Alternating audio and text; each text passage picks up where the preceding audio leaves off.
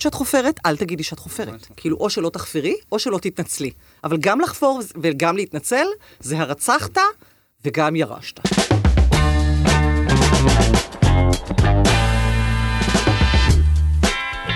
פותחות הכל.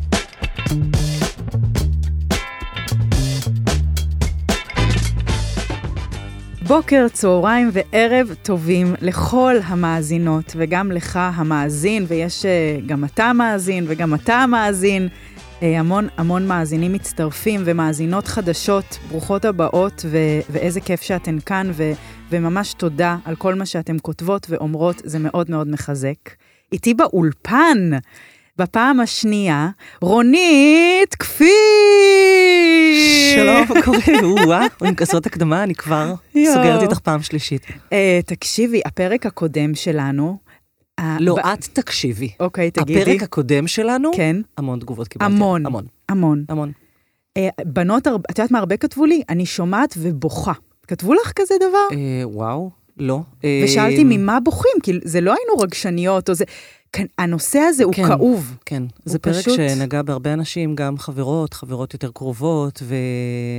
וסיפורי, כאילו, כן, תביא כיף על זה. כיף. יש. ממש, כן. אמ, בואי נצלול ונתחיל. הפרק שלנו היום הוא על, הוא על גבולות, שזה נושא שהוא בעצם תולדה, שהתחלנו לדבר שב, אה, בפרק הקודם על ערך עצמי, גבולות זה כאילו, ה, אני מרגישה המדרגה הבאה, אוקיי. ותכף תגידי גם על זה משהו. אה, אני אגיד שהיה לי מאוד קשה לבנות את הפרק, שזה קורה לי לעיתים מאוד נדירות. אני חושבת שמשהו בך גם אה, לא מאיים, חלילה, אבל כאילו בא לי להיות... רגע, למה חלילה? אני מרגישה שנכשלתי. לא, את רוצה להיות מאיימת? לא. אוקיי. אה, כאילו, את מביאה המון מקצועיות, תחושה של אה, מקצועיות ודיוק. אוקיי. אז רציתי to level it up, כאילו, תודה. ו... אבל מצד שני, נראה לי שיהיה בסדר, בקיצור. אני בטוחה שמה שלא נדבר עליו יהיה... זה גם חרדת הפרק השני, את יודעת, ברור, פשוט. ברור, ברור, ש- ש- ברור. כאילו, היות שזה לא הפודקאסט שלי, אני, מה אכפת לי? אני אפס חרדה כרגע. מי את השבוע, רונית? תספרי רגע. וואי, לא הכנתי את השאלה הזאת היום. מי אני השבוע? מי את עכשיו? אני, אני שונה מהאיש שפעם קודמת, ברור. שתדעי לך, כן, זה קטע. ברור. Uh, עכשיו אני מישהי שמשתדלת להיות בהווה, מהמם. כי החששות ואי הוודאות מפני העתיד uh, קצת uh, נוקשים כזה, טיק טיק. באמת? כן. Uh, כי אנחנו ממש בסופה של 2022. נכון. ולא רק שלא עשיתי סיכומי שנה, ואף לא הפקדתי קופות גמל, כפי שאמרתי לפני כמה דקות, כלומר, שוב מצאתי את עצמי שלושה ימים לפני סוף השנה, למעשה יום, כי אז יש שבת, אה, לא עושה את הדברים שמבוגרת אחראית צריכה לעשות, אלא שאין לי שום... אה, אני לא יודעת אם תוכניות, יש לי קצת תוכניות, אבל אין לי ממש תכנונים ל-2023. אין לי איזה חזון עסקי, אין לי איזה שאיפה שאני רוצה, כאילו אין לי מושג מה הולך לקרות בשנה הבאה. אמ, ואני לא בטוחה אפילו איך אני מרגישה עם זה. כלומר, וואו, זה קצת מעניין. מדאיג אותי, שאני כזה אומרת, רונית, את צריכה להיות... על מה- זה. על זה, מה קורה? איפה ה... את מובילה עסקית, נשים מסתכלות עלייך. וצד שני אומר, הייתה 2022 די סבבה, אז כאילו לא אכפת לי שזה פשוט יהיה אותו דבר. זהו, באתי להגיד שאולי זה בעצם, אני לא אוהבת את המילה פריבילגיה, אבל אולי זה אפשור של מצב אה, של רווחה ומצב טוב, שבעצם את יודעת שאת יכולה לסמוך על עצמך פשוט. אה, כן, אבל אני גם לא, אני קצת חוששת מהשנה הזאת. זאת גם, אה, פעם קודמת זה היה כזה לפני שהבן שלי התגייס, עכשיו הבן שלי כבר בעיצומה של הטירונות, והיעדרו בבית עוד יותר מורגש. אז כאילו זאת הולכת להיות שנה עם עוד פחות ילדים בבית, וגם כן. מזה אני קצת לא בטוחה שאיך זה הולך לבוא לי. אמ, זהו, בקיצור, אני קצת אה, תלושה כזה הבוקר. אוקיי, אוקיי. אבל אה, אני גם יודעת שהחצי השני של היום שלי הוא די פנוי היום. וה-TLV פה ממול, כמו שאומרים. לא, לא, דווקא אני... ויש סיילים. ויש סיילים. ויש סיילים. אבל לא, אני, אה, יש לי ב-12 וחצי, אני צריכה להיות בבית. כלומר, אני מדהים. כאילו, חסכתי לי, נרשמתי לאיזה סדנה, ואמרתי לה, את חוסכת לי כסף, אין לך מושג וואו. איך, כי אוקיי. אני לא אכנס. אה, אבל כאילו, ספציפית היום, אני יודעת שיש לי כזה חצי יום פנוי, אה, וזה נחמד לי. מדהים. אז זהו. את אישה שהעתיד לא ידוע לה ויש לה חצי יום פנוי. נשמע בדיוק. מדהים. נכון. תשאלי אני- אותי. ומי את היום? אמ, אני במצב רוח ממש טוב כבר כמה זמן. אמ, אני מרגישה מאוד חיה, איזה כיף. ואני מרגישה שאיזשהו אמ, ערפל, את, אני עשיתי אה, בפרק הקודם מניפסטיישן, אני עשיתי, קראת, אה, בגלל, אני... אני כאילו חושבת איך להתפרנס עכשיו, ו- וקראתי לסיסטרהוד, לקהילה שלי, לח- ל- לחשוב, כי לפעמים דברים, אנשים רואים מהצד דברים שאת לא רואה, והיה לי חסום. אוקיי. משהו היה לי חסום.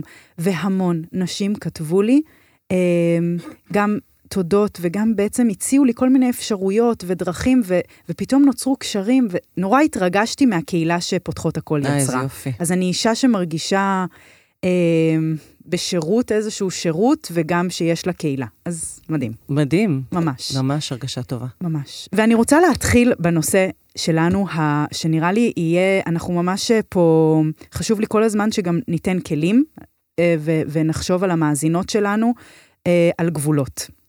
דיברנו בפרק הקודם על ערך עצמי, וקודם כל אני רוצה להגיד שהמילה גבול, יש בה משהו בעייתי. אוקיי.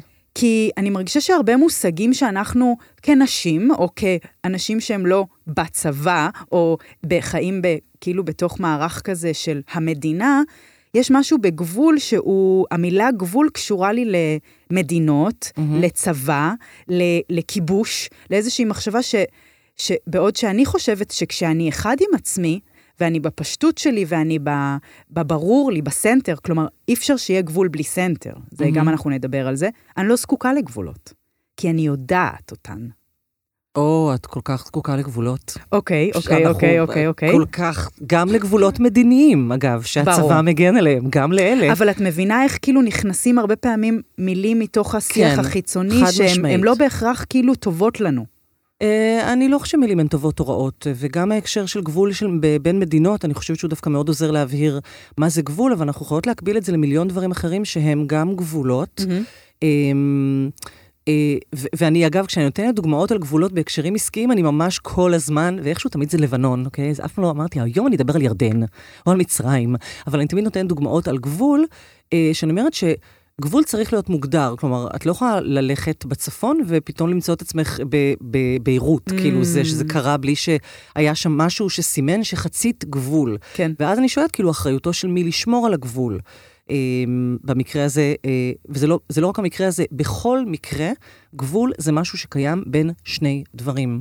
מעניין. בין שני אנשים, בין, בין שתי ישויות. גבול זה, זה גם משהו שיכול להגביל, אוקיי? מלש... מלשון גבול, כן. אבל, אבל גם, אה, וזו טענתי העיקרית, זה בעיקר דבר שנותן המון חופש. וואו. וגבול תמיד יהיה קיים בין שני אלמנטים. כלומר, בהקשר שאנחנו מן הסתם נדבר עליו יותר, אז הגבולות האישיים שלי תמיד קיימים אל מול אחרים. כן.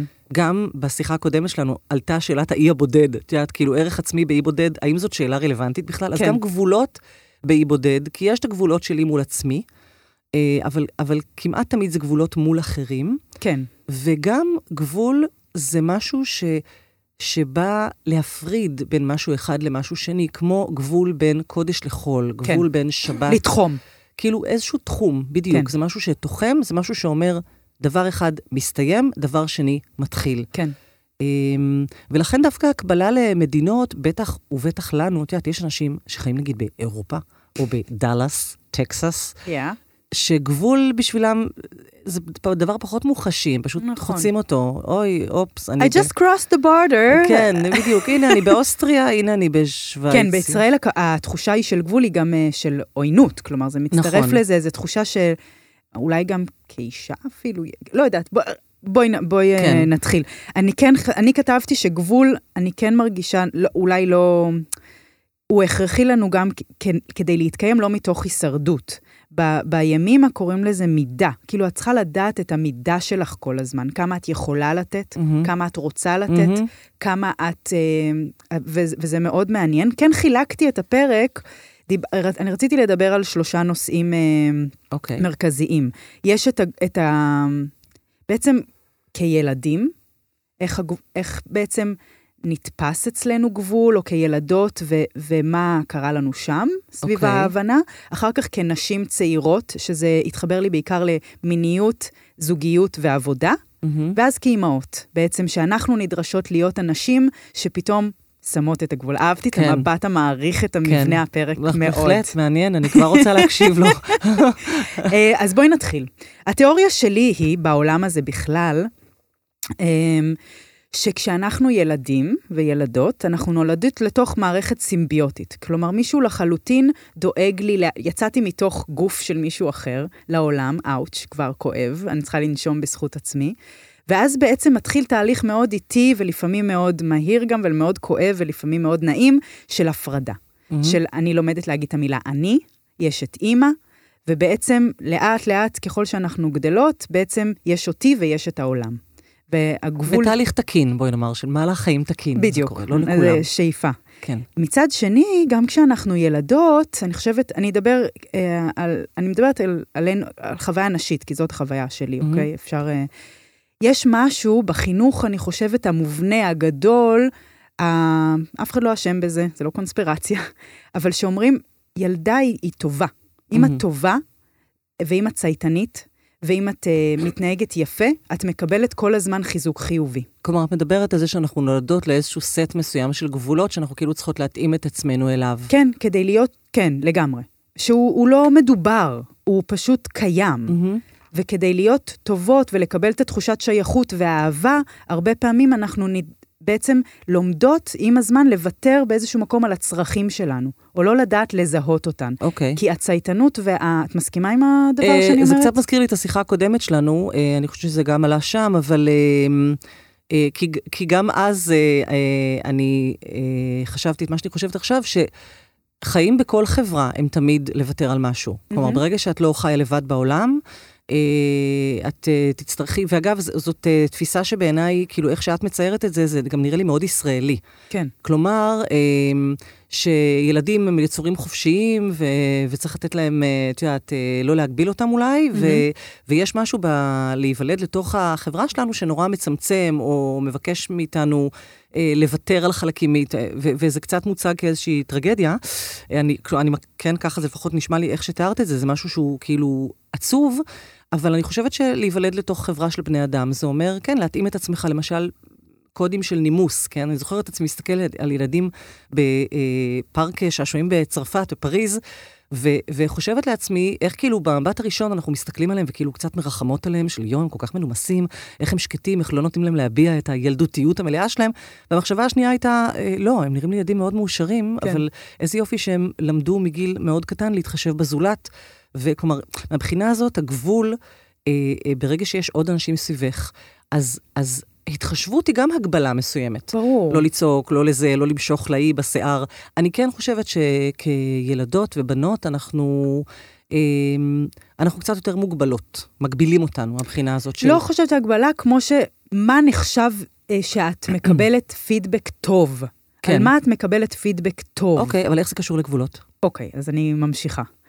זה קשור לגבולות כי אז אנחנו הופכות להיות נערות ונשים, שבעצם נכנסות לתוך חוויות, אני כן אלך על מיניות, או mm-hmm. אל מול אה, החברה בעצם, אנחנו פוגשים את, את, לא רק את ההורים שלנו, אלא אנחנו פוגשים את החברה, והרבה פעמים, וזו שאלה שאני שולחת אלייך בתור התחלה, איך אפשר בכלל, באופן מלאכותי, או באופן ללמד, mm-hmm. הרבה נשים כתבו לי בשאלות, אני לא יודעת מה הגבול שלי, mm-hmm. אני רק יודעת כשהוא כן. נחצה. אוקיי.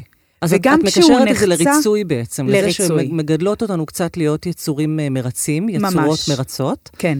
ו- ואחר כך אנחנו לא יודעות בעצם איפה מתחיל הרצון שלי. בדיוק, ואיפה הריצוי ה... של, אה, של החברה. וריצוי שלי את, ה- את הרצון של האחר. כן. נגיד, כן. הרבה שאלו איך נפטרות מהצורך בריצוי, ולמה כן. זה כל כך קשה. אה, למה כל כך קשה לי להגיד לא? Mm-hmm. למה אני כועסת על האחר שלא שומר על הגבולות שלי?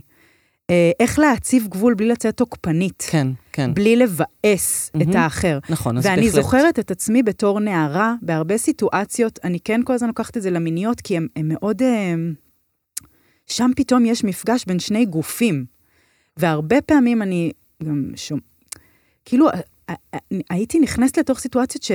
הייתי מב... יודעת שאני לא רוצה, כלומר, אני לא רוצה עכשיו לשכב איתך, או אני לא רוצה עכשיו שתעשה לי דברים שלא נעימים לי, אבל מתוך אה, לא לרצות לבאס, mm-hmm. או לזרום, כן. אני מסכימה. כן, שאנחנו קצת גדלות להיות יצורים שירותיים כאלה. בדיוק. של, אה, אני חושבת שבאופן כללי גם התפיסה, שוב, אנחנו חיות... מבחינתי העובדה שאנחנו חיות בתוך עולם פטריארכלי היא מאוד מאוד משמעותית כאן. אז על זה את מסכימה. אני, בוודאי שאני מסכימה, וגם בטח בכל מה שקשור למיניות, כן. ו, וייצוג של נשים וייצוג של מין, אז הייצוג הוא כמעט תמיד גברי. נכון. הקולנוע שאת רואה, הפורנו שאת רואה, הפרסומות שאת רואה, כמעט תמיד יצרו אותם גברים. נכון. אמ, ו, ולכן אה, אה, תפקידנו, הרבה פעמים אנחנו תופסות את תפקידנו, גם תפקידנו המיני, בתור לענג מישהו אחר. נכון. כאילו, את יודעת, כל, ה, כל ההגדרה של סקס, אה, אה, רוב העולם יגדיר סקס, כאילו עשינו סקס, זה שהוא גמר. כן. אוקיי? זה כאילו, זה ה... אמ, ו, וזה... כן, זה כאילו, אני מרגישה שזה גם שדה מאוד טעון, דווקא מאוד. להתחיל בזה, אני, קשה לי כאילו לפרק את זה. אבל אני כן חייבת להגיד שלא רק בהקשר מיני, אה, אנחנו גדלות באמת להיות יותר מרצות. כן. יותר ילדה טובה, יותר אה, כאילו, את יודעת, אפילו תחשבי על בית ספר. כן. על אה, ברור. איך נראית מחברת ממוצעת של ילדה לעומת מחברת ממוצעת של. ילד. למה לילדים מותר להיות יותר מבולגנים? לבנים. הוא שובב, בדיוק. ועליה יגידו, היא פרי, עקשנית, כן, היא כן. דעתנית, כאמור, נכון. רונית הדעתנית. אז, אה, אז, אז אולי תגידי לי, בואי יותר... נתייחס, סליחה? אני, זהו, אז אנחנו באמת צריכות להיות יותר ילדות טובות, ואני חושבת שכשאנחנו גדלות, וזה מדהים אותי לראות את ההיקפים, כלומר, בתור מישהי שפוגשת נשות עסקים, כן. ונשים מבוגרות, כן. מבוגרות, כאילו בנות 30, 40, 50, 60, זה מדהים עד כמה ההתנהגות הזאת, זה, זה מדהים אותי, זה מדהים אותי, לפעמים זה אפילו אה, דוחה אותי. אני חייבת לומר שלפעמים אני מוקפת בכל כך הרבה דוגמאות של נשים שמבטלות את עצמן לגמרי מול צרכים של מישהו אחר, ובעסקים זה מול צרכים של לקוח, כלומר עובדות ולא מבקשות על זה כסף. כן.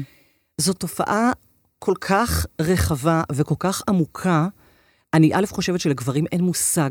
אני פוגשת גברים בהרצאות שאני עושה לארגונים, ו- והם אומרים לי כאילו, לא, זה לא כזה נכון, זה לא כזה דרמטי שנשים יותר מרצות. אני אומרת לכם, you have no idea, כאילו. מושג.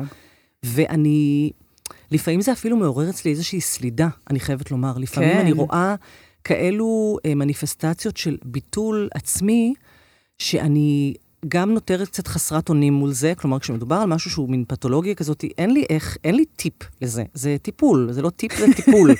את יודעת, יש דברים שזה טיפ, ויש דברים שזה טיפול. וואי, מעולה לטיזר. כי, כי, כי את יודעת, כי משהו שנוצר בפאטרנים של חיים שלמים, את לא תצליחי לשנות בטיפ. איך, מצד אחד, אבל מצד שני את אמרת משהו גאוני בפרק הקודם, שאני רוצה שתעשי לו הקבלה לפרק הזה. אוקיי. את אמרת על ערך עצמי, ואני שאלתי, כי אני כל הזמן מנסה, מישהי מאזינה עכשיו והיא בת 19, מישהי מאזינה והיא בת 27, אני רוצה שאחרי התוכנית היא, היא תבין משהו. אוקיי. ואת אמרת משהו מדהים על ערך עצמי, שאלתי, אבל איך מישהי שלא בכלל, לא בטיפול, ולא יודעת מה זה, ורק אפילו לא מזהה שהיא בערך עצמי נמוך, ואז את אמרת, אבל יש את הרגע הזה שאת כן מרגישה שאת טובה. או שמישהו אחר רואה אותך ואת טובה, את הרגע הזה את יודעת לזהות. אז אותו את רוצה להרחיב. נכון. אז גם עם גבולות, בואי ניקח את אותו משמעית. הדבר, ו, ותספרי לי רגע, או תתני את הטייק שלך על איך, איך מתחילים בכלל לגשת לנושא הזה. כן. אני, אני כן, נגיד, אני מאזינה, ואני חווה את עצמי כבן... את יודעת מה? בואי נשמע הקלטה. לי הכי קשה עם גבולות זה כאילו להבין מה, מה עם עצמי, מה אני רוצה, מה הגבולות שלי, עד איפה, כמה אני רוצה.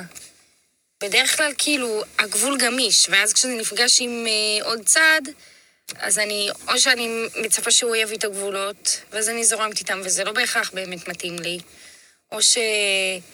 או, ש, או שזה גמיש, ואז זה בעצם מתי שהוא עובר את הגבול. לפעמים אני יודעת את זה רק בדיעבד, לפעמים אני גם יודעת ואני לא מצליחה לומר, אז זה מאוד קשה להגיד כשאני לא סגורה על זה עד הסוף. וגם כשאני סגורה זה קשה להגיד, אז עוד יותר כשאני לא יודעת מה אני רוצה. וכאילו זה הדבר, זה הסיפור שהכי קשה לי, על להבין איך אני יוצרת לעצמי את הגבול.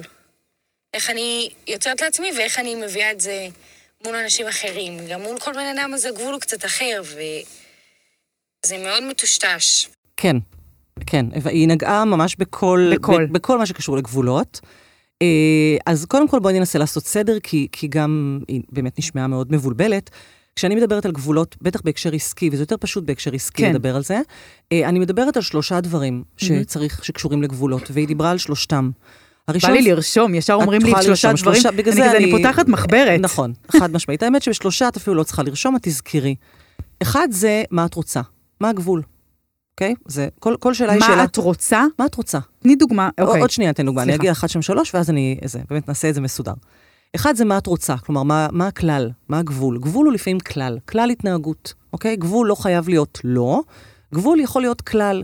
כן, אפשר להגיד, לא מכניסים שתייה לאולפן, אבל הכלל יכול להיות שותים במטבח. Mm. אז אחד זה מה הכלל, מה הגבול, מה את רוצה. זה נובע מהשאלה מה את רוצה. והיא אמרה, אני לא יודעת מה אני רוצה, אני לא בטוחה מה אני רוצה כשאני לא יודעת, אוקיי? שתיים, זה איך לתקשר אותו. Mm. אוקיי? הראשון זה מה הכלל או מה הגבול, השני זה איך לתקשר אותו, והשלישי זה איך ליישם אותו. וואו. כלומר, איך לתקשר אותו, כי גבול תמיד קשור בתקשורת מול אחרים. אני נכון. רוצה שאחרים יבינו את הכללים שלי, את כללי ההתנהגות שנהוגים אצלי במשרד, בבית, באולפן, במסעדה. בגוף. בגוף. אצלי, כאילו אצלי בחיים, אוקיי? אצלי. והשלוש זה על ליישם אותו. עכשיו, אחד הוא מספיק כלומר, קשה לפני. כלומר, שלוש זה, זה, זה רשות המחוקקת, זה, זה קצת מקביל, לא? אה, כאילו, לא ליישם זה לעקוף את זה בעצם? לא, לא רק לאכוף, לא רק לאכוף. לאכוף, לא, סליחה, לא, רונית כפיר. לא, זה לא רק לאכוף, ו- ו- ובדיוק כאן הטעות, כי הרבה פעמים כשאנחנו לא ברורות עם עצמנו, א', כשלא ברור לנו מה אנחנו רוצות, אנחנו נשים לב לגבול, כמו שהיא אמרה, רק כשהוא נחצה. כן, כן, אוקיי? כן, כן, כן. כלומר, רק כשמישהו ישפוך לי קפה על הספה, אני אבין שהייתי צריכה להגיד לא להיכנס עם קפה לסלון. ואני אשנא אותו. עכשיו, זה טבעי, וזה קורה גם בעסקים המון. אוקיי. לכל, יש לי אה, באינסטגרם שלי אה, פינה שנקראת אה, הסיפור שהביא לי את הסעיף. אה, בהתחלה רציתי לקרוא לזה הלקוח שהביא לי את הסעיף, אבל אני נגד להתעצבן על לקוחות, אז כאילו איזשהו סיפור שקרה לי עם לקוח, שבעקבותיו הבנתי שחסר לי סעיף בחוזה. כן. וכל בעלות העסקים, כמעט כולנו, אני באמת, למעט יחידי סגולה שמצליחים לצפות מראש דברים לפני שהם קורים, קודם את נחווית, ואז את מסיקה מסקנות, ולפעם הבאה, אם את מספיק חכמה, את תיישמי אותן. וזה כלומר, בסדר, כאילו... כן, זה טבעי. את כן. יודעת, לקוח שברח בלי לשלם, אז את תביני שאת גובה מקדמות. Mm-hmm. וזה יהיה הכלל. עכשיו, אז כבר א', לפעמים גם בעקבות משהו שאני לא רציתי, אני הבנתי מה אני כן רוצה. ואז אני כבר יודעת מה הכלל או מה הגבול, אוקיי?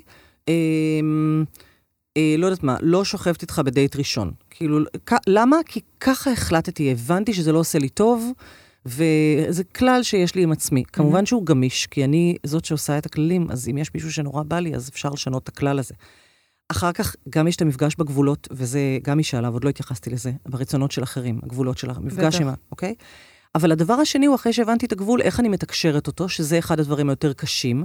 כי פה, כשאני מדברת על לא נעים לי, אז זה הלא נעים לי. נכון, זה כי כאילו, זה... מה יחשבו עליי, מה יגידו עליי, אם אני אגיד, בכוונה, עזבי, המיניות, אני אומרת, זה כל כך טעון, שאם אנחנו נדבר לא, על לא, זה, רק יותר יבלבל. לא, לא, את כל פעם אה, אז, מסתכל, עושה דוגמאות מיניות אז, ומסתכלת אז, עליי. אז בואי נדבר על קפה, קפה בסלון, לצורך העניין, כשזה דבר כאילו נורא פעוט. כן. אבל אם, כאילו, מה, האורחת שלי רוצה לשבת עם קפה על הספה, ולא נעים, כי לה יש ציפייה ולה יש רצון. נכון. ועכשיו אני, עם הכללים שלי, מגבילה אותך מלעשות את מה שבא לך. ואני טרחנית, ואני ובדיוק, כבדה, ויגידו מה וכן, זה. הרבה כתבו גם אה, איך לא לצאת תוקפנית, בדיוק. איך להיות קלילה וזורמת. אז בדרך כלל התוקפנית, כשאני כן יודעת מראש שחשוב לי שלא תשתי את הקפה שלך על הספה שלי, ואני אה, אסביר את זה לעצמי, ולמה זה חשוב לי, ואני אתרגל את זה, איך לתקשר את זה אלייך, אז אני אצא פחות תוקפנית מאשר כשאני לא ביססתי את זה לעצמי, האורח הקודם שלי שפך קפה על הספה, ואז את נכנסת עם הקפה שלך אליי לסלון, ואז זה יצא לי תוקפני, זה יצא כאילו, אל תכנסי עם הקפה שלך, כאילו, אני כבר רואה את ה... לא שותים פה קפה על כן, הספה. כן, כי אני, אני כבר כאילו רואה את האסון שעומד לקרות. כן. אני יותר עסוקה באיך למנוע את האסון, מאשר באיך לתקשר את הכלל. היית אומרת שהרצון, קראתי פוסט נורא יפה של לינדה נתן, היא אה, מדריכה לתקשורת מקרבת ועושה אוקיי. הרצאות נורא נורא יפות, ובעצם הרצון זה צורך, כלומר, הצורך שלי, לצורך העניין עם הקפה כן. על הספה, שהסלון שלי יישאר כן, נקי. כן. וברגע שאני מבינה את הצורך שלי, אז אני יכולה לתקשר אותו לך זה לא רק בצורה. אבל מבינה את, את הצורך שלי. הקושי הרבה פעמים הוא להסכים לשים את הצורך שלי אה, לפני הצורך שלך. זה ממש, וזה ממש הקושי. ה- כי אז- הדבר הכי חשוב. כן, כי רונית אומרת לעצמה, אבל לקורין יש צורך לשתות קפה בסלון, והיא לא אורחת, נעים. והיא ואני רוצה אורחת. לרצות אותה, ואני רוצה שהיא תאהב אותי, יואו. ואני רוצה שהיא תגיד שאני נחמדה. והקושי, כפי שאני נתקלת בו אצל המון נשים, זה להסכים להגיד, יש לי צורך, יש לי רצון, והוא יותר חשוב לי כרגע מהרצון של anybody else. זה כל כך נקודה חשובה, כי אני חושבת שזה ממש נקודה, כאילו בעיניי זה המרקר של התוכנית נראה לי. או, כי- יש לי עוד הרבה מרקרים, חכי עם זה. טוב, אז המרקר עד עכשיו טוב. אפשר. אמ, אני חושבת שאופרה ווינפרי גם מדברת על זה המון, ואין לה ילדים, אז לא משנה. אוקיי. אמ, הפחד להיות אגוצנטרית, או לגמרי. לשים את הצורך שלי לפני, ומה זה, גם כאימהות, נגיע לזה בדיוק. מטורף, ב- הוא כאילו, בעצם הן לא מבינות, אני תמיד משווה את זה לדוגמה במטוס. מי שם את המסכת חמצן ראשון? האימא, מהמם. על עצמה. מהמם. כי רק ככה היא תוכל לטפל ולשים את המסכה נכון. על הילד. אבל זה גם קשור למה שאת מדברת על ילדות, כי אני חושבת שאנחנו, החברה שלנו עדיין מגדלת ילדות להיות אימהות. כן. ו- ו- ולא צריך אפילו לפתוח את הדיון הזה, אם זה הייעוד שלנו או לא הייעוד שלנו, ונשים וכולי, אבל בכל החברות כמעט, אנחנו עדיין אה, מגדלות אה, ילדות לתפקיד חיינו, שזה להיות אימהות. אוקיי. ותפקיד חיינו הוא לתת שירות לאחרים. Mm. תפקיד חיינו הוא לשאת את העובר בגופנו, ללדת ב- ב- בכאבים ובעצב, לגדל אותו, לכבס לו, להשקות אותו, להאכיל אותו וכולי. לדאוג, לדאוג למשפחה, לדאוג לבעל, לדאוג לבית, לדאוג וואו, לאחרים. ונאבדות לכן אני אומרת. אנחנו מאוד שירותיות. ולכן כשמגיע, אה, ושוב, זה בולט בעיקר בעסקים, כי כל המהות של עסק היא לחשוב קודם על העסק. מטורף. עסק, בלי לחשוב על עצמו, הוא לא יכול להיות עסק. לא, עסק שלא אומר איך אני רווחית, לא יכול להיות עסק. עסק צריך להתחיל ב... וואו. את יודעת, אני, יש לי משהו לתת לעולם, אבל כדי להצליח לתת את זה לעולם, אני צריכה לבנות איזשהו אה, מבנה שהוא רווחי. ואז אני חייבת לחשוב על עצמי ועל העסק ועל מה אני רוצה. וכשאת לא מצליחה לעשות את השיפט הזה ממה אני רוצה לתת, או מה אחרים צריכים, מה הלקוח צריך, לבין מה אני רוצה לקבל לעצמי, אילו תנאים יהפכו את ה... אה, אה, אה, ייתנו, אילו תנאים אני צריכה כדי לתת שירות מיטבי. אוקיי? תחת אילו תנאים אני, העסק שלי ישגשג, וכמובן שכתוצאה מכך השירות שאני אתן יהיה טוב יותר. כשאת לא מצליחה לשאול את השאלה הזאת, את לא תצליחי להחזיק עסק, כי את עדיין תהיי ברמה של רק לתת, רק לשרת, רק לרצות. כן. ואת הריצוי הזה, אגב, אני רואה, את החוסר גבולות הזה, אני רואה בהמון המון מפגשים עם לקוחות. החל ממחיר, של אוקיי, אני רוצה 200, אבל מה אני אעשה אם קורין מתכננת יותר מתאים ל-100? איך אני, אז הריצוי הוא במחיר, ולעשות בטח. לך טון ההנחות, או אם את רוצה חינם, אז לתת לך חינם, או אם את צריכה עצות, אז לייעץ לך שלוש שעות, ורק בסוף להגיד ש... אה, אבל אני נותנת את השירות הזה בכלל בתשלום, כלומר, למצוא את עצמי כאילו מישהו, את יודעת, לקח לי לתת המון המון המון המון המון בלי לבקש תמורה, אבל הריצוי הזה גם מופיע בשלבים אה, מאוחרים יותר, ובעיניי הם הרבה יותר מהותיים, של הובלה, של היכולת שלי כבעלת עסק או בעלת מקצוע, להגיד לך, מה שאת צריכה זה את זה, לא את ההוא. כלומר, את רוצה ירוק, אבל מה שהכי מתאים לך זה כחול. ללקוחות להגיד את זה. היכולת שלי להוביל ולקבוע, להיות, אה, להיות כן, אה, אסרטיבית כן. וחד משמעית, כן. ולא לרצות אותך ולהגיד לך, עכשיו, זה פחות קשור לגבולות, זה יותר קשור להובלה. הנהג- אבל גבולות והנהגה זה קשור מאוד ביחד. מאוד. אז, אז גם מבחינתי... בהורות, אגב. גם לזו ששאלה, אז אני אומרת, כאילו, קודם כל מה את רוצה, אחר כך איך את מתקשרת את זה, ובסוף איך את מיישמת את זה, ולא הגעתי לשלוש, כשהשאלה מה אני רוצה, היא שאלה שבעיניי, אם את תעצרי, אם תלמדי לעצור, כלומר, הטיפ שלי הוא לזה, קודם כל תקני לעצמך עוד קצת זמן. כשאת לא יודעת מה את רוצה, אם את תעצרי רגע, לא משנה באיזו סיטואציה, כן. ותחשבי על זה, את תדעי מה את רוצה. מה זאת אומרת? תני לי דוגמה לא מעסקים. קשה לי להאמין שאנשים לא יודעים מה הם רוצים. וואי, ממש לא קשה לי. כל באמת? הדור הזה ושלי לא יודע מה הם רוצים. אני, אני לא מתרשמת ככה בכלל, לא מהדור הזה ולא מאף דור. כלומר, כשאני עוצרת אנשים, ואני אומרת להם, אוקיי, בואי נתחיל ממה את רוצה. אז מתחת לתשובה אני לא יודעת, קודם כל אני אומרת לה בולשיט. בדרך כלל כשעונים לי את זה, אין לי מושג, אני לא יודעת, אני אומרת לה בולשיט, ברור שאת יודעת מה את רוצה. פשוט לא נעים לך להגיד את זה. כי זה לשים את עצמך לפני מה שאחרים רוצים. בדרך כלל מה שמפחיד אותך מלהגיד מה את רוצה, לפעמים היא תגיד לי, מה שאני רוצה זה אבל לישון. מה את רוצה? תעשי לי, תעשי לי, תעשי לי עכשיו דוגמה. מה- של- ב- של- באיזה הקשר? תעשי לי דוגמה. אה, בהקשר למשל של כסף. אוקיי, תשאלי אותי מה אני רוצה. מה, כמה את רוצה לקחת על, אה, הרצאה. על הרצאה? עכשיו תגידי לי- 3,500 אז קודם כל, שקל. הנה, את רואה? את יודעת. אה, אבל נגיד הייתי אישה שאומרת לי, אני לא יודעת, אני לא יודעת כמה אני רוצה, אני אומרת לה, כמה את רוצה? 200 שקל? היא תגיד לי, לא, מה פתאום? אומרת לה, את רוצה 300 שקל? לא. כמה את רוצה? אומרת, תראי, בין 1,000 ל-2,000. אז אומרת לה, הנה, בבקשה, את יודעת מה את רוצה. אה, ונשים שמות טווח. נשים שמות טווח. אבל קודם כל יפה שלא שם טווח, ואחלה, זה ממש עוזר. אגב, לדעת מה את רוצה, מאוד עוזר לך להגיע לזה. עוד טיפ. אבל המון נשים אומרות לי מתוך אינסטינקט, אני לא יודעת מה אני רוצה. ואני אומרת להן, לא נכון. אוקיי. את אז יודעת זה- מה את זה- רוצה. אז אני- אוקיי, מה שאת אני- צריכה זה עוד שתי דקות, לחשוב רגע עם עצמך, בעולם שבו אין אף אחד אחר, ולאף אחד אחר סביבך אין רצון, וכל העולם רוצה רק את מה לפנייך. שאת רוצה. וואו. מה, שאת, מה שתגידי, אני גם רוצה. טיפ טוב? מדהים. ואז לשאול את עצמך, מה את רוצה? עכשיו, יכול להיות שאת כבר, מה זה יכול להיות? ככה אני מתרשמת. שרוב הנשים מתקשות לענות על השאלה מה את רוצה, כי עוד לפני שהן הספיקו אפילו להמשיג לעצמן מה הן רוצות, להעז, לחשוב על זה, הן כבר עוצרות את עצמן ב... אני בחיים לא אקבל את זה. כן, יש בתוכם כבר מתנגש עם- מופנמים את הקולות, כן. ה- אה, זה יותר מדי לרצות. מה את רוצה, אפשר לחשוב מי את, או אבל הוא רוצה משהו אחר, אבל מי ייתן לך את זה, בחיים לא ישלמו לך את זה. כלומר, אני אומרת, רגע, בואי נעצור בהווה, ונשאל, מה אני רוצה? לפעמים התשובה היא, אני רוצה כוס קפה. לפעמים התשובה היא, אני רוצה לנוח עשר דקות. אבל קודם כל אנחנו צריכות להתחיל לתרגל קצת יותר את ה... לעצור שנייה, ולשאול את עצמי, מה את רוצה? מדהים, ואגב, עדיף מה את רוצה עכשיו, כמו שאת שואלת אותי, מי את עכשיו? כן.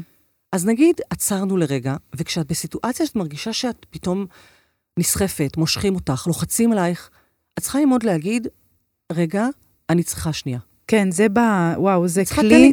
ב- בכל תחום. גם היה לי פודקאסט פה עם אלונה הרפז, שדיברנו על איך לזהות בכלל את עצמי, איך לזהות, כן. כאילו, וגם לא להיסחף לריבים ולא להיות תגובתית. הכלי הזה של לעצור, אלונה אמרה לנשום, את עוצרת, שנייה. ואת, ואת אומרת, סליחה, אני צריכה רגע דקה, בדיוק. לוקחת עצמך, ואת רגע פוגשת עצמך ושואלת, קורין, מה את רוצה? אוקיי, יופי. אז איך אחד? מדהים. רונית, אני עושה הפסקה קצרה כדי לתת לכם טיפ, או טיפ או טיפול, כמו שאת אמרת, קטן. אה, אם עוד לא הכרתם, כדאי שתכירו את פנדה, חברה צעירה למוצרי שינה חלומיים. אה, ואתם כמובן כבר יודעות שיש להם חנות דיגיטלית נוחה ופשוטה להזמנה, ותוך כמה ימים אתם כבר ישנות על המוצרים הכי איכותיים, רכים ונעימים, שמשפרים את חוויית השינה שלכם, והשליח כמובן מגיע אליכם בחינם עד הבית, וכמו שאתם יודעות וזוכרות, יש לכם 100 לילות ניסיון לישון על המזרון או המזרן, ואם לא תהיו מרוצות, פשוט באים כזה, אוספים החזר כספי מלא.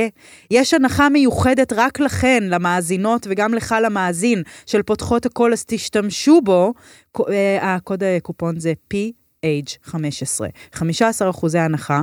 אה, על כל האתר, אז תשתמשו בקוד קופון הזה אם אתן צריכות ורוצות מזרון ממש טוב או, או, או קסדין או, או ציפה או כרית. או תופר. מה זה תופר? תזמיני תגלי. או, הילדים שלי ישנים על הכריות של פנדה.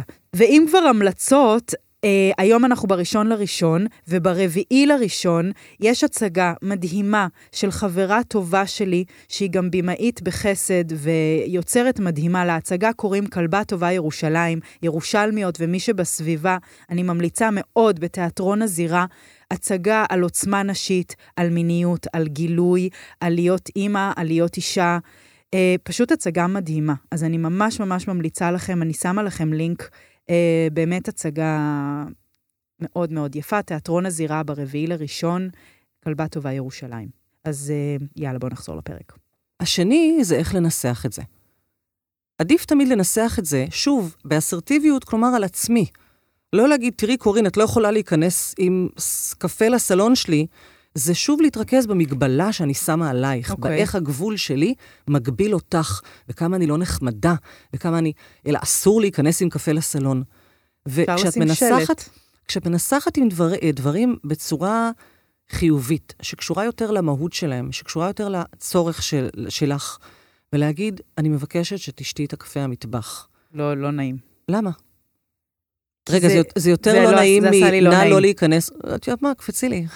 זה בדיוק, אבל- אוקיי, לא אבל, נעים לך. אבל, אבל, רגע, כי הרבה נשים, הקושי שלהם? לשים גבול הוא באיך זה מתפרש, איך זה יישמע, איך זה יהיה אצל האחר. נכון, אבל רגע. למה לא להגיד, אבל, רונית, לי ממש חשוב, כן. קניתי ספה חדשה, כן, וקרה לי מקרה לא נעים ששפכו לי על הס... לא משנה, אני עכשיו מעריכה, כי את חברה. אוקיי. בעסקים נעשה לזה אדפטציה. אין בעיה להגיד, קניתי ספה חדשה, מאוד חשוב ומאוד לי לשמור עליה נקינה. מכירה. אכפת לך לשתות את הקפה בסלון? במטבח? או ז- אכפת, אני אגיד כן, האמת שאכפת לי, אני רוצה לשתות בסדר, כאילו... זה אורחת אל תשאלי. שאלות כן ולא, מה זה אכפת לך? ככה לא, אכפת לכם לא לחצות את הגבול? אכפת לכם לשלם 100 שקל בכניסה? לא, לא אכפת לי אם אכפת לך. אלא להגיד... אה, את בדס מאדר פאקר, אבל לא לא. כולם כאלה. אבל אז, אז בואי נלמד אותן להיות. אז קודם כל הדוגמה שלך הייתה מצוינת. של קורין, תקשיבי, קניתי ספה חדשה, ואני מבקשת שלא נשתה עליה קפה. אני רוצה, נורא חשוב לי לשמור עליה נקייה. אבל המעבר הזה בין אכפת לך לבין אני מבקשת הוא קריטי. נכון, הוא קריטי כי באכפת לך יש פרצה. נכון, והיא גם מסכימה בעיניי משא ומתן. עכשיו, אין כאן מקום למשא ומתן, אני לא מוכנה שתשתי קפה, זה הבית שלי, ואני לא מוכנה שתשתי קפה אצלי על הספה. אבל את מבינה שכדי להיות מסוגלת לשים גבול, את צריכה ממש להעריך את עצמך? אה, כן, נכון? כן, אבל זה גם, זה גם קצת ביצה ותרנגולת. אוקיי. כלומר, אה, או- זה, מסכימה. זה ביצה ותרנגולת, ואני אגיד לך עוד דבר לגבי זה, שבדיוק מתקשר לתגובה שאת טוענת שכל כך אנחנו מפחדות ממנה. כן. כשאת תתחילי להציב גבולות ולהציג, אני קוראת לזה להציג גבולות, כי גבול לא תמיד צריך להציב. את יודעת, ילד ראשון, אנחנו בונים עליו את הגבולות. כאילו. בהתחלה נותנים לו הכל. מסכנים. אני זוכרת איזה מישהי שלפני המון שנים אמרה לי, כאילו, על הילד שלה, הוא לא עייף.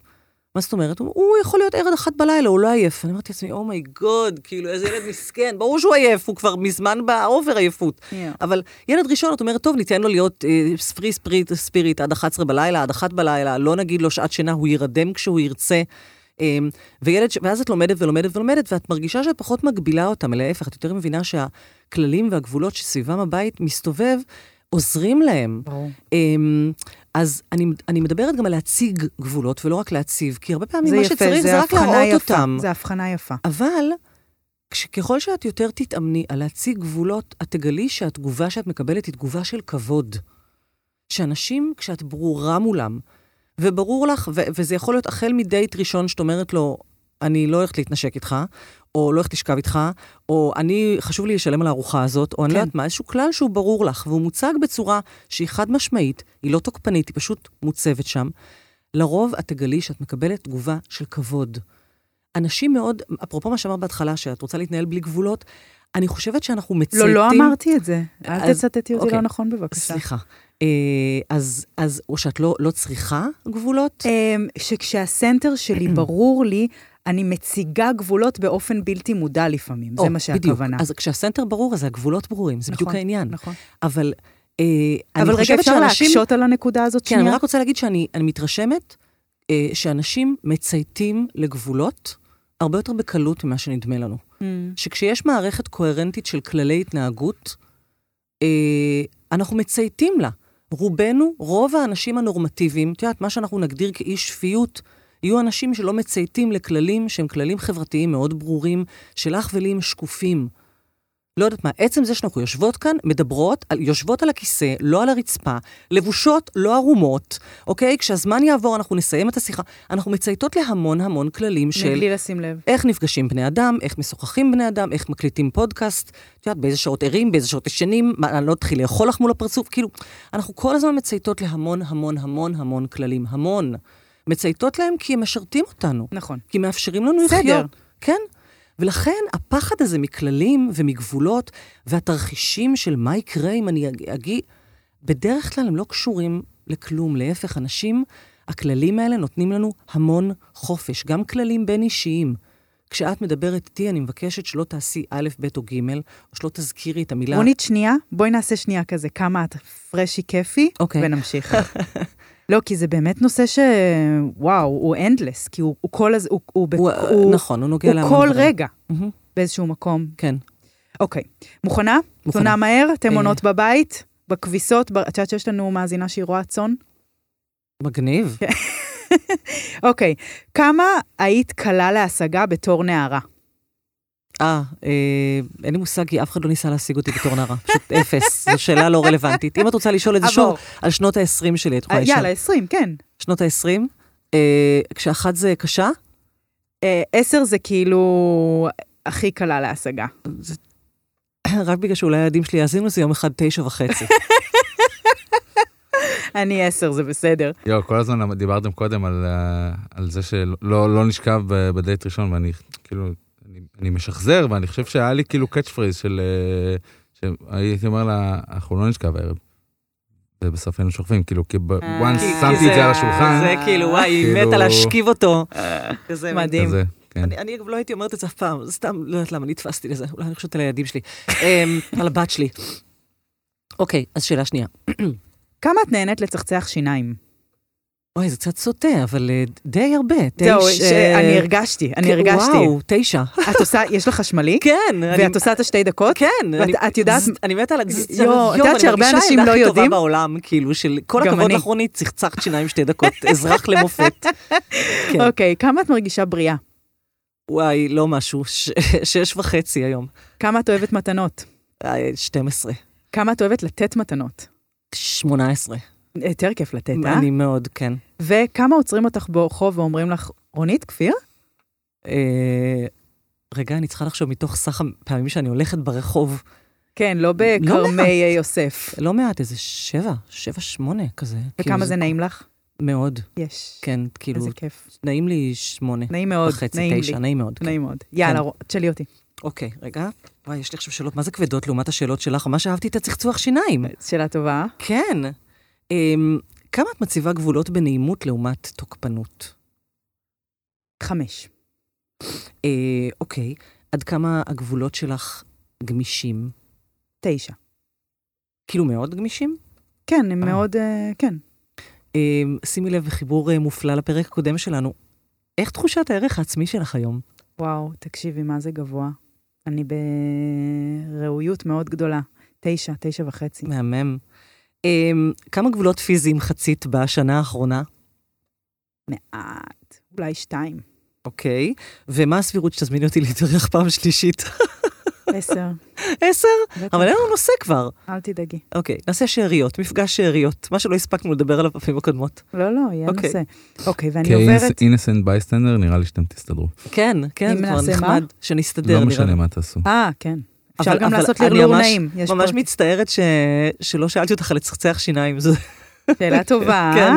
שגורמת לי להרגיש בו זמנית גם כאילו אזרחית למופת וגם סוטה. למה לא, שאני כל כך אהנה כי את אוהבת שיניים? היגיינה. לא, אני דווקא בן אדם סופר לא היגייני, זה אה. לא נעים לומר. כאילו, אני גם לא, אני לא מאמינה ברמה. של כאילו יושבת על אסלות ציבוריות. גם בלי- אני. זוכרת שהפחידו אותנו שזה עושה דלקת? איזה לא שטויות. יודעת, לא, אבל אולי תמחקו את זה, כי כאילו יש לי חברות שכאילו מסוגלות ל... לנתק איתי קשר, כל פעם שהנושא אני הזה יכול- עולה. אני יכול לחזק אותך ולהגיד שגם לי יש פטיש של אה, לשבת על היא אסלות לא ציבוריות. בפטיש, היא סתם אין לי רגיל. פטיש, זה פשוט לא כל כך מגעיל לא, אותי. אבל אם זה יהיה- נקי, אם כן. זה כאילו נראה נכון. נקי, אם יהיה טיפות פיפי, את לא תזי. אני ס- ת- אני תנגב. יכול שאני גם אנגב אני, אותן. גם אני, לא גם מתרגשת אני. מפיפי, גם קקי, אני. לא... לא יודעת, אולי, כאילו... אני חושב שאנחנו נעשה חטא למאזינות ולמאזינים אם אנחנו נוריד את החלק הזה. למה לא? אה, חטא, לא מורידים, מה פתאום? ממשיכות. אוקיי. רונית, על מה את רוצה לדבר? על אה, זוגיות או על אימהות בתור גבולות? אה, בואי נלך על אימהות. בסדר, אבל, אבל אפרופו על מה אני רוצה לדבר, יש עוד משהו שאני רוצה לא, לדבר עליו אין. בהקשר של גבולות, אבל מה לא אין? רגע, אבל משהו טיפ חשוב, טיפ, טיפ, טיפ. זה טיפ קצר? כן. בלי סוגריים בתוך סוגריים בלי בתוך סוג- סוגריים? לא, בלי. שוט. Uh, אני חושבת שבחיים שלנו, ואני מכירה את זה ממשפחתי הדוסית, uh, גבולות זה דבר שהרבה פעמים מאוד פשוט לציין בעזרת טקסים. ויש גבולות ודברים שברגע שאת תחליטי עליהם ואת תייצרי סביבם טקס, שהטקס הזה הוא מעבר מא' לב', הוא מעבר מאני לאתה, הוא מעבר מלא התחלנו לכן התחלנו, זה מאוד מפשט את הדברים. תסבירי, אוקיי? דגמי. אה, למשל, דגימי לא יודעת מה, בר. מצווה. זה טקס של מעבר מילדות לבגרות, נכון? לא קורה שכאילו יש יום בחיים שבו את קמה בבוקר ואת פתאום אישה. אבל מישהו החליט שזה קורה בגיל 12. איך מציינים את זה? באיזשהו טקס. גם המעבר מרווקות לנישואין, גם המעבר מחיים למוות, גם המעבר משבת לחול, יש טקס הבדלה. אוקיי? אז כל הטקסים שאנחנו מציינות וחוגגות, וזה טקסים שתמיד מציינים, פה יש גבול. מהמם. הטקס הזה נועד לומר שעכשיו ברגע זה נחצה. אנחנו ביחד חוצים במודע וברצון איזשהו גבול. טקס נישואים, טקס גירושים. אלה טקסים שלוקחים משהו שהוא מאוד מופשט, כמו להפכת מנשואה לגרוש. כן, לגרוש. כן, מתי הנמשל מגיע? אוקיי, והנמשל הוא שגם נגיד בעסקים וגם ביחסים, אם את תייצרי לעצמך איזשהו טקס, שהוא בעצם איזשהו משהו שאנחנו שתינו עושות ביחד בשביל לציין, את יודעת, כמו התחלנו, כמו השתיקה הזאתי, לפני שהתחלנו להקליט, שזה אומר, עכשיו יש מעבר מדיבור חולין להקלטה. או אם, למשל בעיניי בעסקים, כן, תני לי דוגמה מעסקים. מקדמה זה טקס. מקדמה זה הרבה יותר חשוב מ... כי זה אומר, או חתימת חוזה זה טקס. כן, כי זה אומר, אני, רונית, שעד לפני שנייה הייתי סתם רונית שמדברת איתך, מוכנה להפוך לרונית הלקוחה שלך. Mm. ברגע שאני אהפוך להיות הלקוחה שלך, זה משנה את היחסים בינינו. אני מוכנה לסמוך עלייך, אני אה, מוכנה, נכון, להקשיב לרעיונות שלך. מעניין. אני, את הופכת להיות זאת שמייעצת לי, את הופכת להיות זאת שנותנת לי איזשהו שירות. אני, זה משנה קצת היחסים שלנו. מעניין. ואם נציין את זה באיזשהו טקס, בעיניי מקדמה למשל, זה טקס, אני נותנת לך את הכסף שלי, וזה אומר, אני עכשיו מוכנה להפוך להיות הלקוחה שלך. השטג התחלנו. בדיוק. נכון, עם, בדיוק אה, כזה. אני דיברתי עם עורכת דין, ושאלתי אותה יותר מדי שאלות כנראה, ואז באיזשהו שלב מאוד נעים, היא אמרה לי, תראי, מפה, עד עכשיו שוחחנו, או, ומפה, אם תרצי עוד שאני אענה לך על שאלות, אנחנו נצטרך לקבוע פגישה בעלות של, נהדר. ונוכל לדבר. וזה היה לי נורא נעים. בבקשה, הנה מישהי שעצרה, ממש עצרה, הציבה גבול בצורה מאוד, זה היה לך מאוד נעים, כאילו היא לא הייתה עושה את זה. הייתי ואת היית מרגישה בדיוק, אה, שאני לא יודעת את הגבול, ואת ואולי היית זה... ממשיכה לשאול אותה שאלות, ורק בסוף הייתה אומרת לך, את יודעת, אני בדרך כלל עושה פגישות כאלה בתשלום, אנחנו כבר יושבות כאן שעתיים וחצי, ו... אשמה, בדיוק, מעגל בלתי כך- נגמר של, וואו, ו- מבינה והלא מאוד. נעים היה לא רק אצלה, אלא גם אצלך. נכון. כי כשמישהו אומר לך, תקשיבי, בואי נעשה את זה בצורה מסודרת, אז את יודעת ש... אה, את יודעת, נגיד אני עכשיו עובדת עם איזה חבר. יש לי חבר שאני נורא רוצה לעזור לו. הוא חסר גבולות בצורה מחרידה. הוא עובד עם מיליוני לקוחות שחייבים לו מאות אלפי שקלים, והוא שנים כבר. עכשיו, אני מחכה שנים. מתי הוא יישבר ויבוא אליי? ברור לי שאני, הוא זקוק לעזרתי, והוא נשבר והוא בא אליי. אבל הוא גם לא בא מהדלת הראשית של המשרד. הוא כזה צלצל, ותוך כדי שיחה זה התחיל, כמו ואז שאני קבענו משהו לא מרגישה שאני רשמי. עושה, כן. וכזה מין. ועכשיו הוא שוב כתב לי, טוב, מתי נפגשים? ושוב אני מוצאת את עצמי כזה, מנסה to squeeze him in, and I don't feel like squeezing him in, לא בא לי.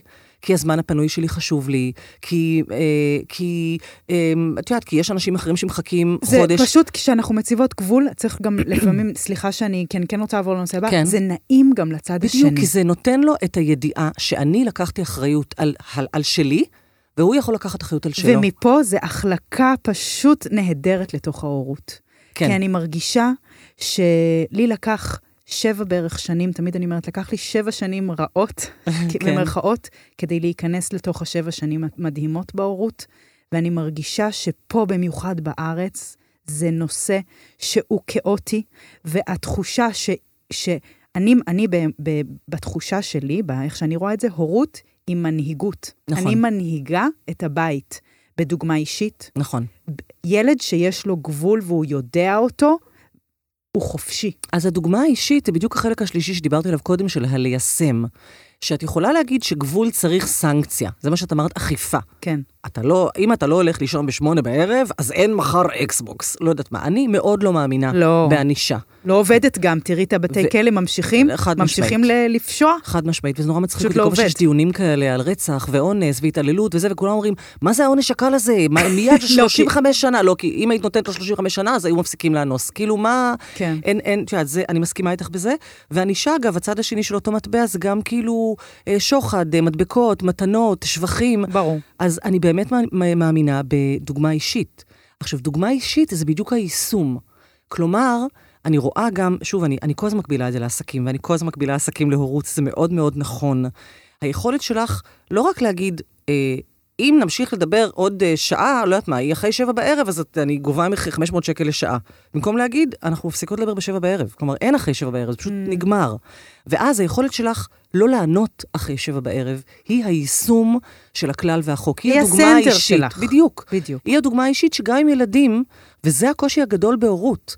כי היא, היא, היא דורשת מאיתנו כן. את מה שאנחנו מבקשות. את אותם שלושה צעדים. או כמו הדוגמה המפורסמת, אבל למה אתה צועק? כן, בדיוק, למה אתה או צועק? למה אתה במסכים, בזמן שאני כאילו עשר שעות ביום במחשב שיר של ופלאפונים. יהודה אטלס, הרבה לפני תקופת המסכים. אם אתם רוצים שאלך לישון מוקדם, אז תכבו את הטלוויזיה, שתפסידו גם.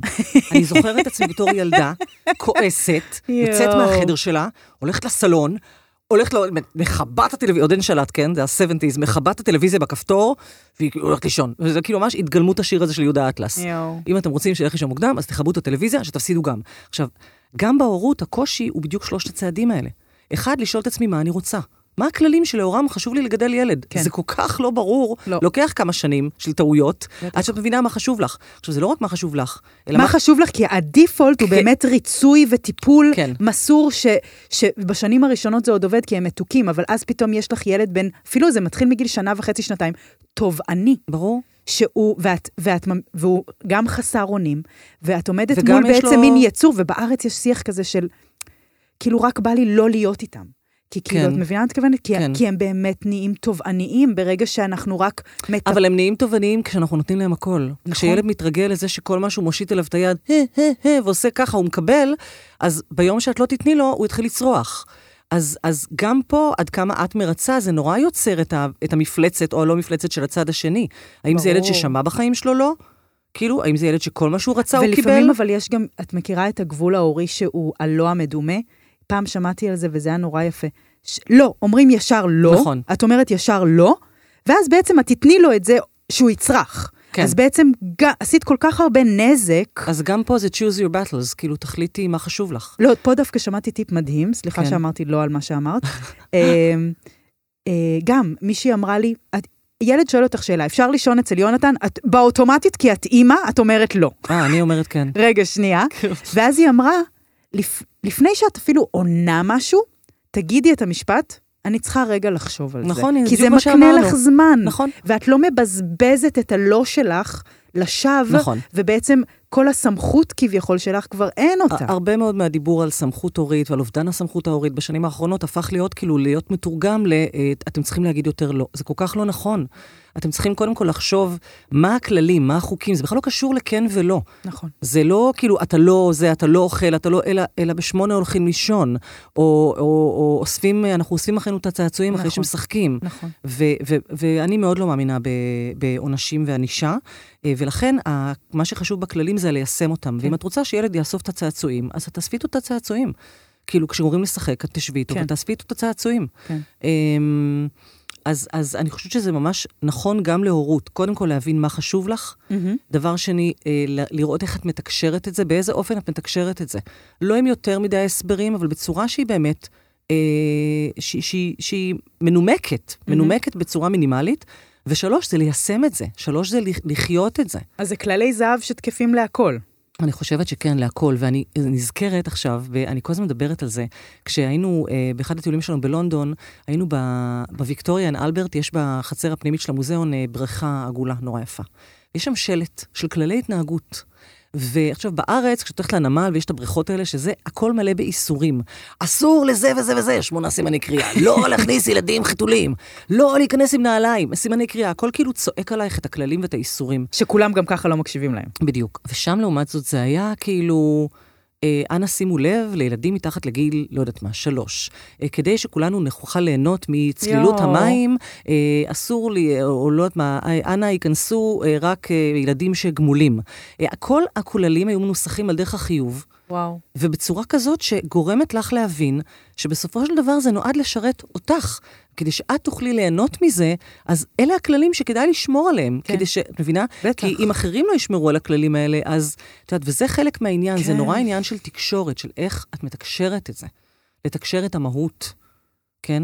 אה, וגם לתקשר את בצורה ברורה, בצורה ברורה שהיא לא מין איסור על גבי איסור, ולא, אף אחד לא אוהב שצועקים עליו. ואני חושבת שהדבר הכי משמעותי ש, שבאמת אני יוצאת איתו מהשיחה הזה, הזאת, סליחה, זה ששני דברים, אני חושבת. זה אחד, ש, שכשיש גבול יותר נעים לשני הצדדים, לילדים יש, ח- כאילו ההורות ממש דיברנו עליה זה, אבל אנחנו באמת צריכות לסיים, אבל כאילו ש... יותר יש, יותר חירות, חירות ונעים יותר לילד כשהוא יודע מה הגבול שלו. כן. וגם לי בשיחה איתך, נגיד, יהיה יותר נעים שאני אדע שאת שומרת עלייך, אני שומרת עליי, ו- וזה בסדר שנגיד את הדברים, כי אני לא צריכה לדאוג לך בדיוק, כל הזמן. את לא צריכה לדאוג לי כל הזמן, וזה- אני בן אדם מבוגר, אני בדיוק. דואגת לעצמי. וזה נורא, ו- ו- וזה מדהים לראות באינטראקציה כמה אני דואגת לצד השני, ולפעמים שאני מאווררת את זה בשיחה, ואני אומרת, זה בסדר, כאילו, אני רוצה לשתף אותך שאני מרגישה שאני... ואז הבן אדם השני אומר, לא, לא, אני דואגת לעצמי. אני יודעת, אבל אני, זה אני משחרר. אני חייבת אבל להגיד על זה משהו אפרופו הורות. כי, כי בהורות אין, אין, אה, אין שוויון בכוח. אין. ובהורות הרבה יותר קל לנצל את עובדת היותך בעלת הכוח, נכון, השררה והמילה האחרונה, בשביל כאילו to put your foot down ולהיות כוחנית. נכון. והרבה מאיתנו גם אולי גדלנו אה, נכון. אצל הורים כאלה, שיש משהו כוחני בצורת הצבת הגבולות. נכון. וכאן זה מטשטש הרבה פעמים בין איך אני מציבה את הגבול בצורה שמצד אחד מכבדת את מי שנמצא מולי, נכון. מצד שני אה, לא יוצרת כאן איזה מין דמוקרטיה של בואו נחליט ביחד מה הכללים של הבית. כן, לא, אני נגד חינוך וזה, דמוקרטי. כן, אז זה דבר אחד, ואני רוצה להגיד עוד משהו על, אה, על גבולות בהקשר של הורים. בטח. אה, אני פעם הבן שלי, אגב, ענה לי על זה מדהים. יש לי בן אחד שהוא, וואו. אמרתי לו, אחרי תשע בערב, אה, גם הייתי כזה, את יודעת, שאת הופכת למפלצת בין שש לעשר, ואז אמרתי לו, "אה, אחרי, אחרי תשע, אין, לא מסתובבים פה, זהו, נגמר, זה. ואז הוא אמר לי, אמא, זה הבית שלי. והייתי כזה, fuck. כן, לא מסתובבים פה, כן. אה, כן, זה כאילו הבית שלך, בפשטות, אבל... כאילו, אנחנו, אנחנו לא שותפים, אבל בעצם הם חיים פה, כאילו אפשר. להתייחס אליהם. תראי, זה נורא תלוי בין כמה הילד, אבל אם הילד היה אומר לי, זה הבית שלי, הייתי אומרת לו, נכון, אבל הבית הזה אני מחליטה על הכללים. בינתיים. אבל אוקיי? הוא אמר את זה בצורה כאילו כן. של, את לא ראית, את לא, כן. את לא המלכה פה. כאילו, אבל- אנחנו... הדוגמה שאני, אני גם כתבתי על זה, הבלוג שלי, על, אה, לקחתי, אה, עשיתי פוסט שקראתי לו הכל כלול, ודיברתי על לול ילדים, הכל כלול, כלומר, בוא נתייחס רגע לדברים אחרים כמו לול. מהמם. כי לול ילדים בעיניי זה דוגמה ל, למרחב, היום זה כבר נחשב נורא לא politically correct לשים ילד בלול.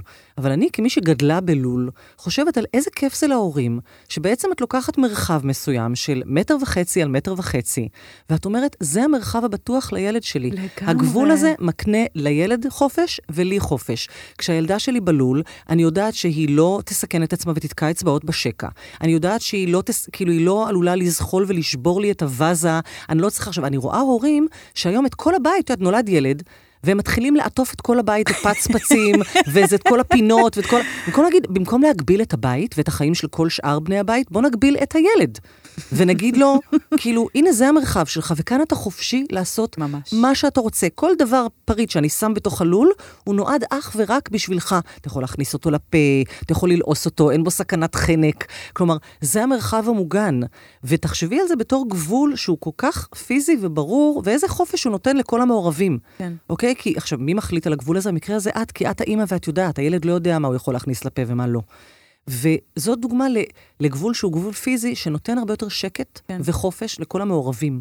אז צריך לשאול את עצמנו, את יודעת, נכון, לא כל אחד יכול לעשות כאן הכל, אבל זה החיים שלך, זה העסק שלך. בואי תשאלי את עצמך רגע, מה הכללים שייטיבו איתי? כן. ובהחלט חלק מהם עלולים להתנגש, את יודעת, עם הרצון של הצד השני, אבל בשביל זה אנחנו מדברות, מתקשרות, ועושות את המפגש רצונות הזה של איפה משהו שאת מוכנה לקחת על עצמך, הכללים שאת מוכנה לקחת על עצמך, נגיד כשבבואך לבית שלי, לעסק שלי, למערכת יחסים איתי, ו- ונדבר עליהם. אז כן. כמובן ש... וזוגיות זה גם, זה, את אמרת שזה, כאילו זו, זאת גם דוגמה, אבל זו דוגמה לשני אנשים שצריכים כל הזמן להיות במשא. ומתן, ובהקשבה, וברגישות. לדברים שחשובים לצד, זה באמת אה, מלאכה מאוד מאוד מורכבת, מאוד כן. מורכבת, וגם שני הצדדים משתנים כל הזמן, אז כל הזמן צריך לבדוק את זה. אז זה אחד הדברים היותר קשים. בעיניי, מכל הדברים, הכי קל זה דווקא העסק. כי העסק יש לו פשוט, כללים. לו, רג- הוא לא יושב על הרגשי כל כך. אה, הוא יושב מאוד על הרגשי, כי כל הדברים כן, צפים כן, ועולים, כן, שבטח כן, שאנחנו נכניס, אבל, אבל כאילו יותר פשוט לשאול, מה המטרה של העסק הזה? מה יגדיר הצלחה בעסק הזה? מה, מה התנאים שמיטיבים איתי לתת את השירות? למשל, אני לא רוצה לעבוד ב-10 בלילה, אני לא רוצה לעבוד בשבת, אני כן רוצה לעבוד בתשלום, אני כן... לשאול את השאלות האלה לפני שאנחנו יוצאות לדרך, להגדיר אותן עם עצמנו, אחר כך לתקשר אותן, שזה גם לא כזה מסובך, לתקשר את הכללים בעסק, כן?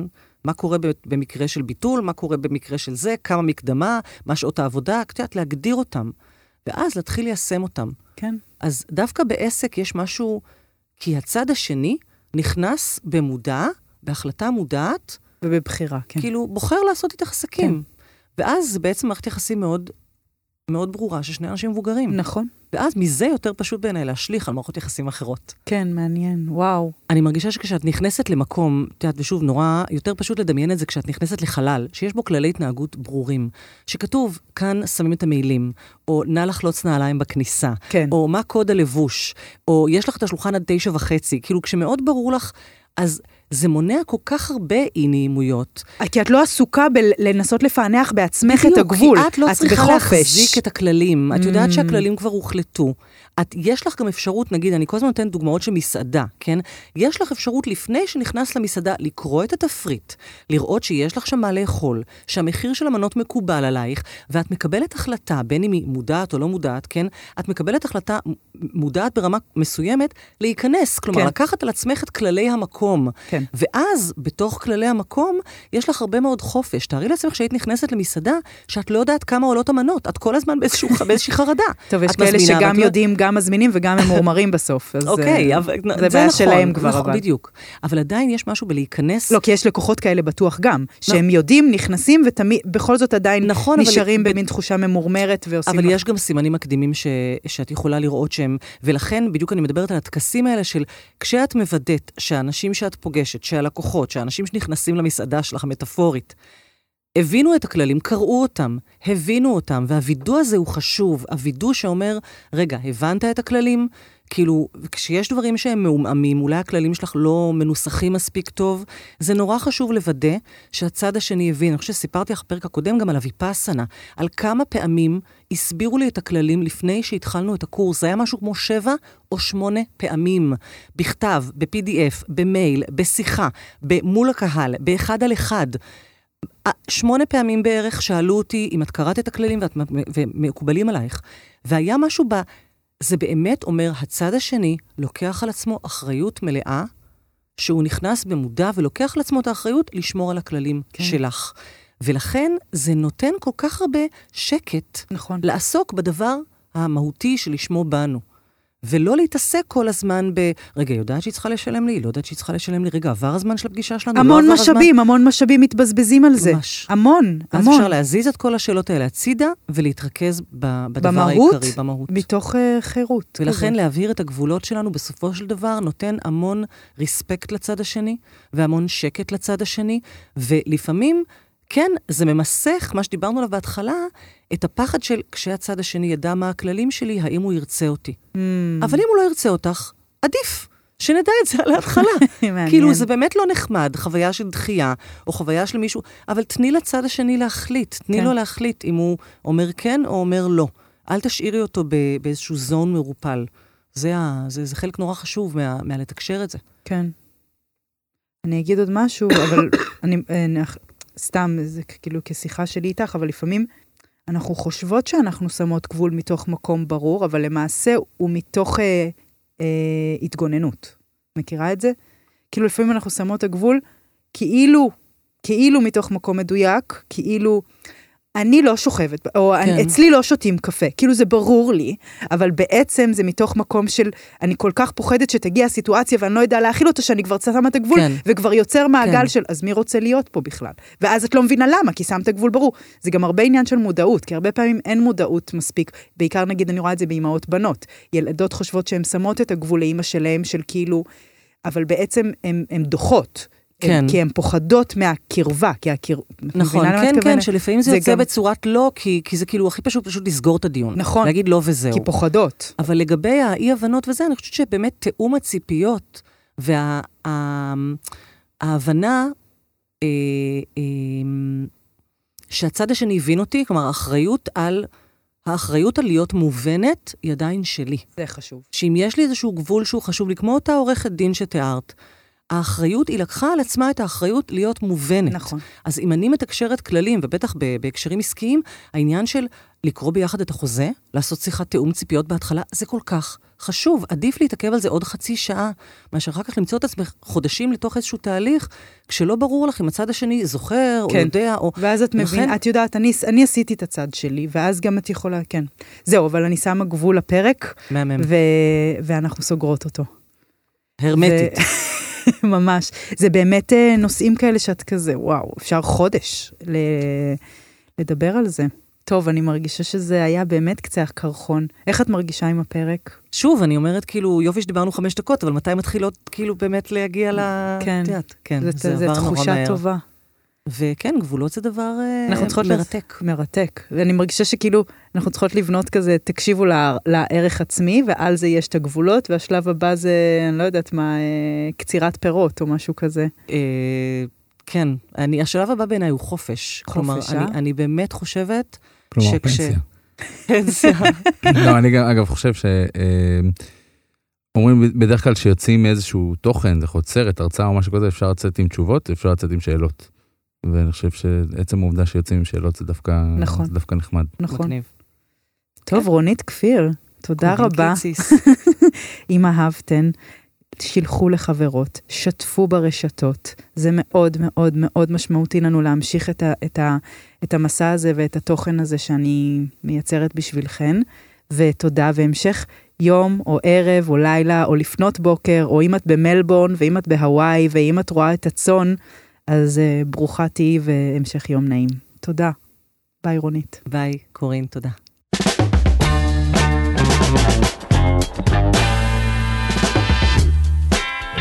פותחות הכל.